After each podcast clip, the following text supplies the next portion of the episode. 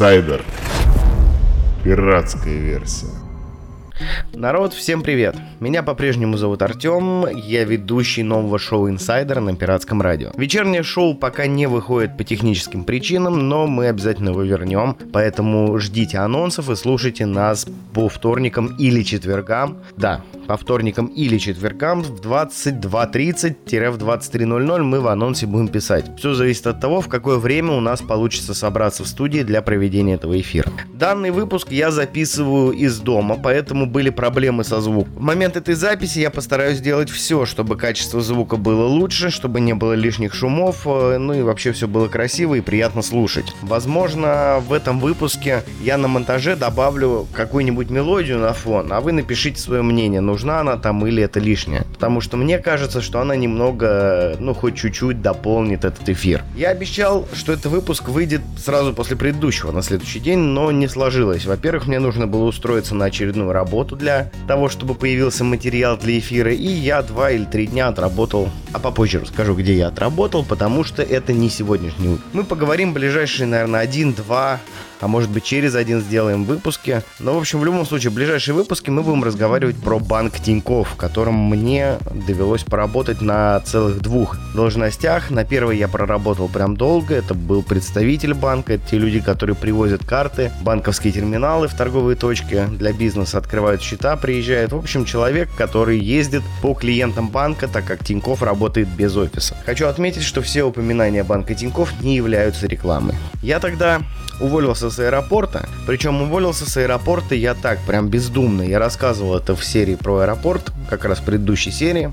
Меня просто все заебало, и я увольнялся с тем расчетом, что меня попросят отработать две недели, а эти две недели меня отработать не попросили. Поэтому я в моменте остался без работы, и хоть в моменте я и получил всю свою зарплату, которую я уже успел заработать за этот промежуток времени, плюс там отпускные, еще что-то, в любом случае я не готов был к тому, что я прям сейчас в моменте буду без работы. Я, естественно, не планировал куда-то устраивать, но возможность работы представителем банка в Тинькове меня привлекала. Я неоднократно на тот момент смотрел в сторону этой вакансии. Во-первых, тогда у меня уже была машина, на которой я мог ездить, и, соответственно, можно было получать удовольствие, катаясь на машине, развозить карточки и еще и зарабатывать за это день. И вот, когда работы у меня не стало, я решил, что самое время. Пойду-ка я работать в Тиньков. Собеседование на все вакансии у них стандартное, поэтому я сейчас о нем расскажу, а вот в следующем выпуске я уже не буду поднимать эту тему. Ты приходишь к ним в офис, помимо тебя там собирается еще огромное количество народу, и вас всех массово собеседуют. По факту это не то классическое собеседование, которое мы себе представляем, когда ты сидишь с кем-то разговариваешь, тебе задают вопросы и так далее. Там анкетирование, потом э, некая игра между всеми участниками, которая показывает лучших и худших, и, соответственно, в конце собеседования кому-то отказывают, а кого-то берут на работу. Причем выглядит это там очень интересно. Когда собеседование завершается, одних людей отправляют в одну комнату, а других, я так понимаю, что посылают нахер. Из трех собеседований, которые я проходил в этот банк, ни одного я не провалил, поэтому что именно происходит с теми, кого не взяли, к сожалению, сказать не могу. Тех, кого взяли, вводят в отдельный кабинет, оставляют там со своими мыслями, и они там сидят и ждут э, неизвестности, потому что взяли вас или нет, вам не говорят. И большинство людей почему-то начинает переживать, что сейчас к ним придут и скажут, ребята, извините, вы нам не подходите, давайте до свидания. Кстати, хочу заметить, что несмотря на то, что у них собеседование такое игровое, у них текучка, у них массовый набор персонала постоянно идет, все-таки отбор есть. Кого попало, они не берут. После обучения отсеялась еще половина тех людей, которые прошли работать вместе со мной. Это уже, правда, было во входящих обращениях, потому что там я их хотя бы видел. А вот про отдел представителей я, к сожалению, не скажу, насколько много людей там отсеялось, потому что мы просто разошлись по разным направлениям. Мы прошли собеседование, как вообще это выглядело. После этого нас отправили на обучение,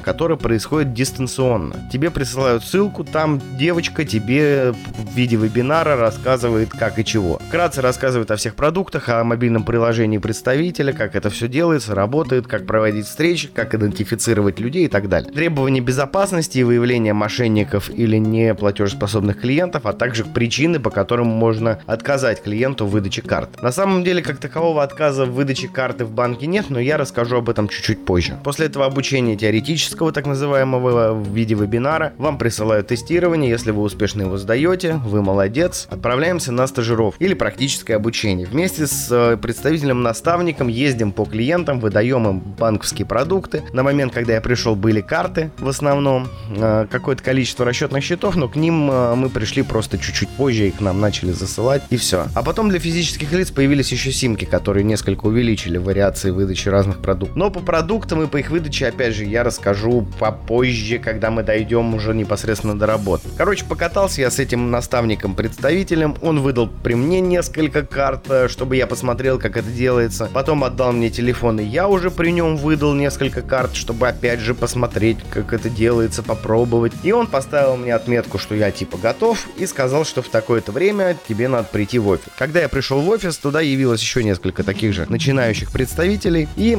кто-то нам еще рассказали, выдали телефоны, на телефонах мы приняли публичную оферту, которая является договором. Кстати, зарплата там полностью сдельная, оформление по договору подряда. Сейчас, по-моему, как самозанят. Но насчет самозанятых могу и ошибаться, но, насколько знаю, именно как самозанятый идет оформление. Кто-то работал в штате, то есть ПТК, это были наставники или вот тому подобное. Оклада у них также не было, насколько я знаю, но при этом они получали все плюшки, которые дает банк. Это там ДМС, фитнес был, по-моему, еще какие-то приколюхи, ну, в общем, соцпакет. Когда начали перебирать регионы Московской области и районы Москвы, в которых сейчас можно работать, прозвучал город Можайск. В этом славном городе у меня находится дача всесезонная, то есть туда можно жить круглый год. В рамках того, что на тот момент я передвигался на машине, я решила, почему бы нет. Могу жить там и работать там, выдавать там карты, и год я там в итоге прожил. Мне сказали, о, Можайск, давай, вперед, круто, что ты туда есть, давай езжай, вообще заебись, нормально. В этот же день, после того, как я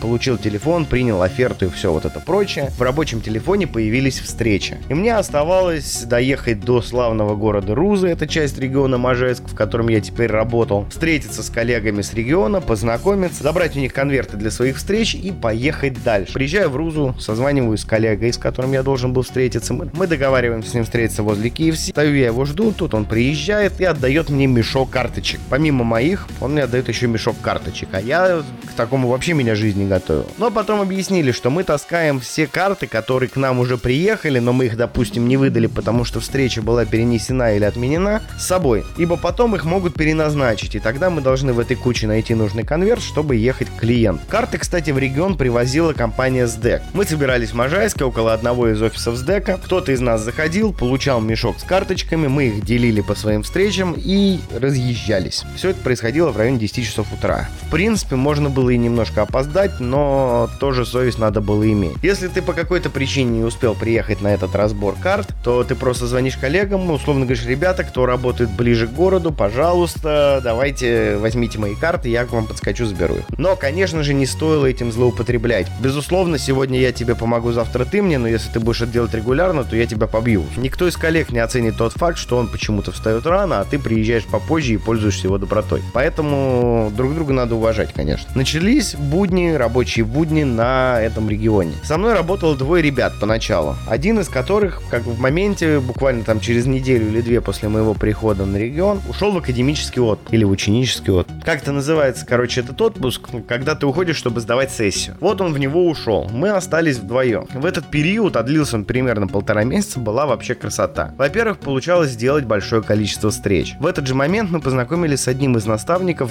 из ближнего Подмосковья. Он в этот момент уже шел к должности руководителя группы, так как наш руководитель группы, работающий на тот момент, собирался уходить на повышение и, соответственно, потихонечку принимал дела этой самой группы. А в группу входило несколько регионов, поэтому и к нам он тоже имел отношение. Он познакомился со мной, позвонил, связался, говорит, давай покатаемся вместе. Что-то мне не нравится твоя статистика, а там есть такой показатель. Давай вместе покатаемся. От статистики зависела премия. То есть, если у тебя статистика 100%, твоя премия умножается на 100. Если меньше, то, соответственно, на там 80, 70, 60 и так далее. И, и как следствие, ты получаешь меньше денег. Плюс каждый показатель статистики, ну почти каждый, это некоторое количество денег э, за единицу, которое на нее можно умножить и посчитать. Это все шло в премию. За установленные приложения, за какие-то дополнительные продукты, проданные клиенту, можно было получать дополнительную денежку. Но при этом все равно вся эта денежка умножалась на статистику. Более подробно позже, а сейчас к этим, к этим самым замечательным пару, полутора месяцам. А, в общем, познакомились мы с этим чуваком, он со мной покатался, показал много хороших приемов и вещей, и я сделал еще и хорошую статистику в этот месяц и получил в районе 130 тысяч рублей зарплаты в общей сложности. Это был основной оклад и премия пришла в районе 70 тысяч, то есть заработал я прям хорошо. Мне это понравилось, но, к сожалению, на этом лафа начала заканчиваться. Так как наш коллега, который уходил в отпуск для сдачи сессии, перешел в другой регион, когда ему было ездить ближе, мы остались вдвоем. И, видимо, что-то торкнуло наше руководство. Они взяли не еще одного человека, чтобы количество встреч было комфортным для нормального заработка у всех, а еще трех постепенно. Сначала одного, потом еще одного, еще одного. Работать стало неинтересно, потому что когда чисто за встречи у тебя выходит 12 тысяч рублей, из которых толкового количества офферов и так далее ты все равно не настругаешь, чтобы получить нормальную зарплату, ты понимаешь, что в регионе стало совсем нечего делать. Когда встреч стало ничтожно мало, мы начали потихоньку расходиться. Началось все дело это с меня. Хотя коллектив был прикольный, работать в Можайске было здорово, но, к сожалению, чтобы было здорово, надо еще и зарабатывать. Я был одним из первых, кто принял решение перейти на другой регион. Потом кто-то уволился, кто-то еще что-то. Я выбрал остаться здесь работать просто в другом месте, где встречи есть. Для меня этот переход, конечно, был сложным, потому что я попал в регион уже в Москве, ибо я перешел в ту зону, где я живу в Москве, где у меня квартира. Когда я туда попал, в моей жизни появились временные интервалы. А в Можайске я не уточнял, интервал был единый. С 10 до 7 часов вечера. Плюс ряд клиентов можно было по звонку сместить на попозже. И тем самым всех, всех все равно ты раскидывал. Когда ты нарушал временные интервалы, можно было получить по шапке. Плюс клиент, выбирая определенный интервал, естественно, ждет в этот интервал. А так как большинство людей у нас еще и такие, что хотят доставку еще вчера, вопреки определенному часу, минуты в минуту, то часто получалось так, что небольшое опоздание в интервал, даже при условии того, что ты звонишь клиенту до начала интервала и говоришь, извините, так и так, я к вам не успею, воспринималось в штыки, на тебя начинали ругаться, еще чего доброго могли пожаловаться еще до того, как ты доехал до клиента. Потихонечку мне переставала нравиться эта работа, возникали мысли перебраться в офис э, Тинькова и сидеть на входящих обращениях, то я и сделал впоследствии. Толчком к этому послужило ДТП, после которого я конкретно остался без машин. Авария была несерьезная в плане травмы, чего-то еще, но машина была повреждена на достаточно большую сумму, и чтобы ее восстановить, мне требовалось время. А пока этот долгий промежуток времени, чтобы мне заработать денег и сделать машину шел, я принял одно единственное решение – покинуть именно эту должность. Пешком я работать был не готов, а раз уж такая ситуация случилась, и я все равно собирался, почему бы не сделать это прямо сейчас. На этой прекрасной ноте я покинул команду представителей банка Тиньков и больше туда не вернулся. Хотя желание, когда я уже работал в ВВО, у меня возникало. Когда я работал в входящих обращениях, по зарплате там был очень мизер. В какой-то момент я вновь купил машину, да, ту я и починил, еще раз разбил, продал, купил еще одну машину и в принципе готов был снова выйти куда-то работать, э, позвонил туда, а мне сказали, извини, иди нахер. Мы тут все слишком охуевшие, чтобы людей с немного некачественной статистикой брать обратно. Я уж не знаю, не буду отзываться как-то плохо о том человеке, который управлял Московской областью на момент моей работы, но, к сожалению, вот так вот он меня воспринял как не очень надежного, видимо, человека, хотя это была одна из немногих моих работ, где я действительно старался делать хорошо. Плюс я старался делать э, максимальное количество встреч, ввиду чего, конечно же, не всегда я мог поддерживать идеальную статистику, как ему хотелось. Что такое статистика в банке Тинько? Это список показателей, который выгружается раз там несколько раз в месяц, по которому ты можешь понять, сколько примерно ты получишь премии. Зарплата у тебя шло 100 рублей за встречу, еще какая-то мелочь за топливо и так далее. Основная зарплата, то есть оклад, была прям мизерная. Основную часть денег составляла премия, на которую как раз влияла статистика. А сама премия при этом формировалась из той же самой статистики. Из этого получалось, что даже несмотря на то, что ты сделал определенное количество дополнительных продаж, так как ты не сделал их то количество, которое хочет от тебя банк, ты получаешь меньше денег. С одной стороны, это одна из самых неплохих концепций с позиции именно работодателя по выплате зарплат. Есть влияющие и не влияющие показатели, от которых строится доход исполнителя. С другой стороны, ввиду того, что премия является основной частью дохода, а та часть, на которую статистика не влияет, является лишь мизерным бонусом, это прям очень жесткая история. Тем более с тем, как именно это работает э, в Тинькове и с тем, какие показатели устанавливают. Иногда доходит до бреда. Мы должны были делать следующие вещи, которые влияли. Установка мобильного приложения на клиентский телефон, подключение смс-оповещений, активация карт, активация кредита, активация сим-карты, да, если мы привезли сим. Это, по сути, такие базовые вещи, которые существуют для того, чтобы клиент начал пользоваться. Помимо них появлялись еще так называемые оферы. Это отдельный раздел каждой встречи, в котором могла появиться кредитная карта, которую мы могли моментально выдать.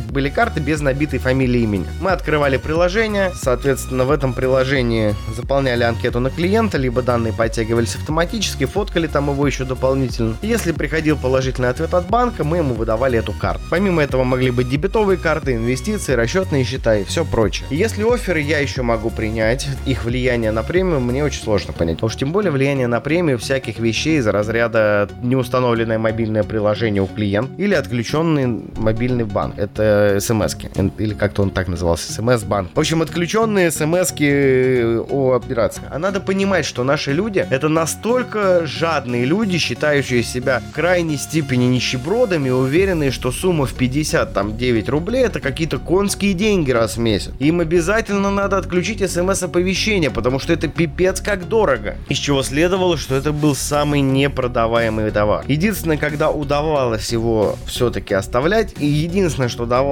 делать более-менее адекватную статистику по этому пункту, это то, что у многих пользователей он по умолчанию был включен в нашем приложении. И если ты о нем просто ничего не скажешь клиенту, он, скорее всего, и не вспомнит, то его надо бы отключить. Он его потом, может быть, отключит. Но в моменте на статистику влияли отмененные и перенесенные встречи. Если клиент не смог, послал тебя нахер и решил с тобой не встречаться, тебе это влияет. Ты должен был с ним договориться о том, что ехать надо. Но большинство отмен встреч происходило по следующим причинам. Отдел продаж Тинькофф банка звонил людям, нес им какую-то пургу, говорил, что сейчас им привезут охуенную бесплатную карту, с которой он сможет снять деньги и потом никогда за нее не платить. Возможно, люди идиоты и так это воспринимали, но скорее всего каким-то таким образом это преподносил именно отдел продаж. Иногда они в тупую назначали встречу в ключе того, что к вам уже везут вашу карту, которая вам давно одобрена. Как итог, было огромное количество клиентов, которые там постеснялись подсказать идите нахуй, а представителям решили, что можно. Отсюда огромное количество отмен, с которыми ты ничего не сделаешь. Если человеку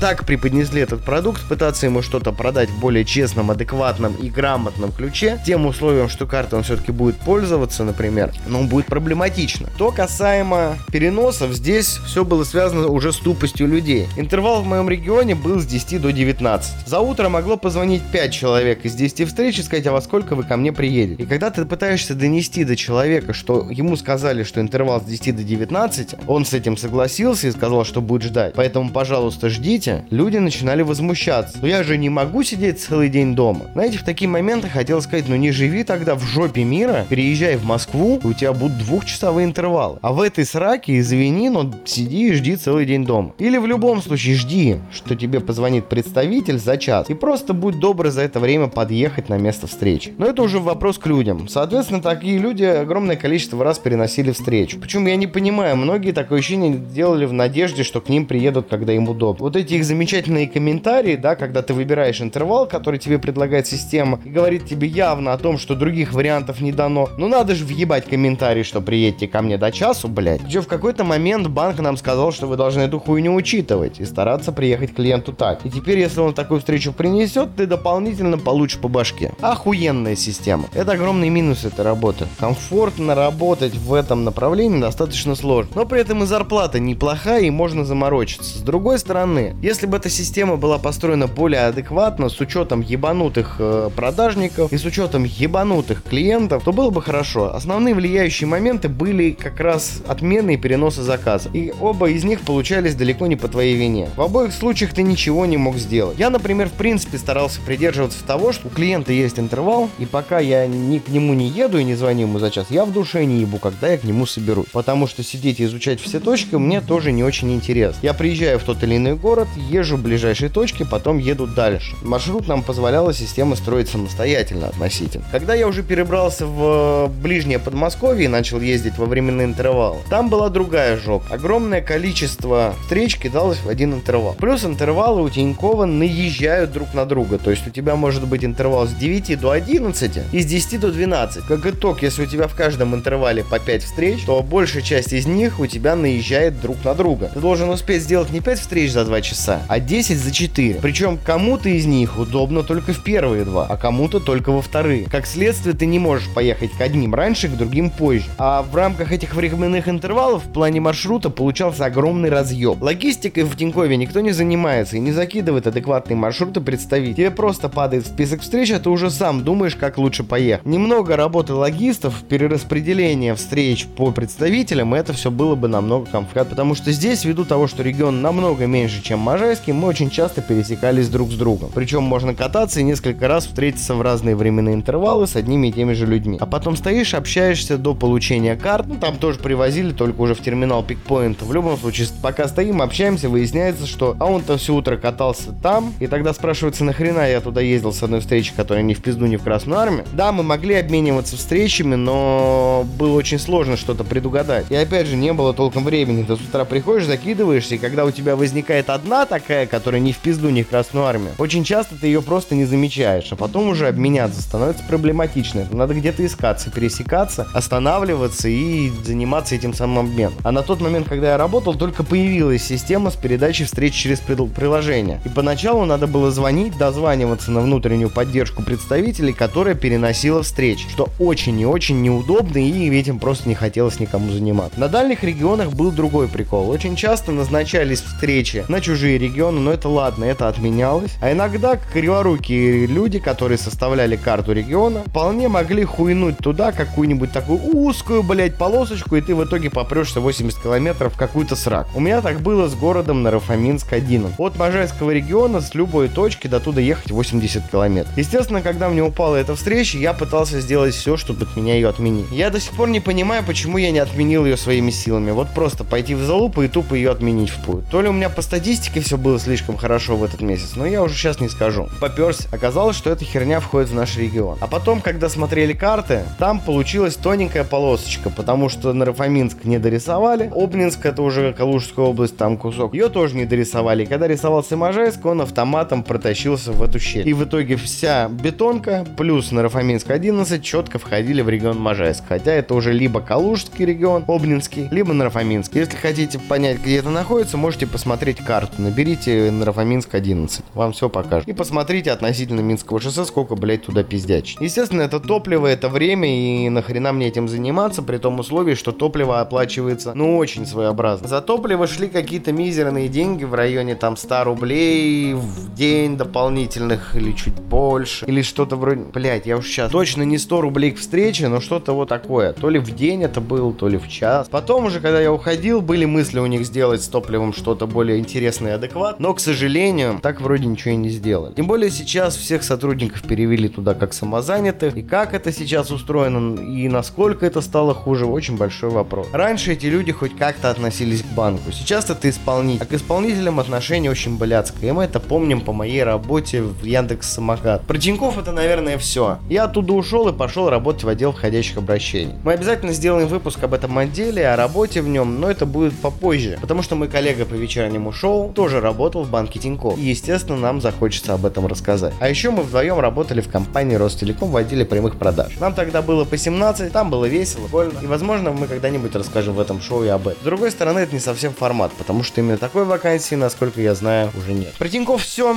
Пару слов про Яндекс Самокат. Я пытался отвоевать свои честно заработанные, но все администраторы в один голос мне решили утверждать, что ни хера ты в этот день не работал. В итоге получается очень интересная история. Я сходил, я отработал, я потратил свое время, но, к сожалению, мне заявили, что мы чего знать не, мы ничего знать не знаем, мы тебя видеть не видим. Даже несмотря на то, что мне писал админ. Пишите комменты, что вы хотите, чтобы я с ними сделал. Могу биться до последнего, воевать с ними, писать, ругаться, добиваться там денег 1600, но, блядь, ради контента можно этим заняться. Могу забить болт и просто пропустить этот момент. Можно написать в Яндекс по приколу, непосредственно в Яндекс. Сказать, что ваши ребята тут людей кидают. Короче, пишите в комментариях, что мы будем снимать. Ну а теперь немножко информации о планах на шоу Инсайдер. Я устроился на работу в Озон, в пункт выдачи. И в ближайшем выпуске расскажу вам о том, как оно. Отработал я там целых три дня. И расскажу все подробности. Единственное, что в этом случае нам придется кое-что опустить. Но об этом слушайте в следующем выпуске. Кстати, на этой неделе, возможно, шоу не выйдет в среду. Это технический момент. На этом у меня все. Меня зовут Артем. Это был шоу Инсайдер, пиратская версия. Пока-пока и до встречи на пиратском. Пиратское радио.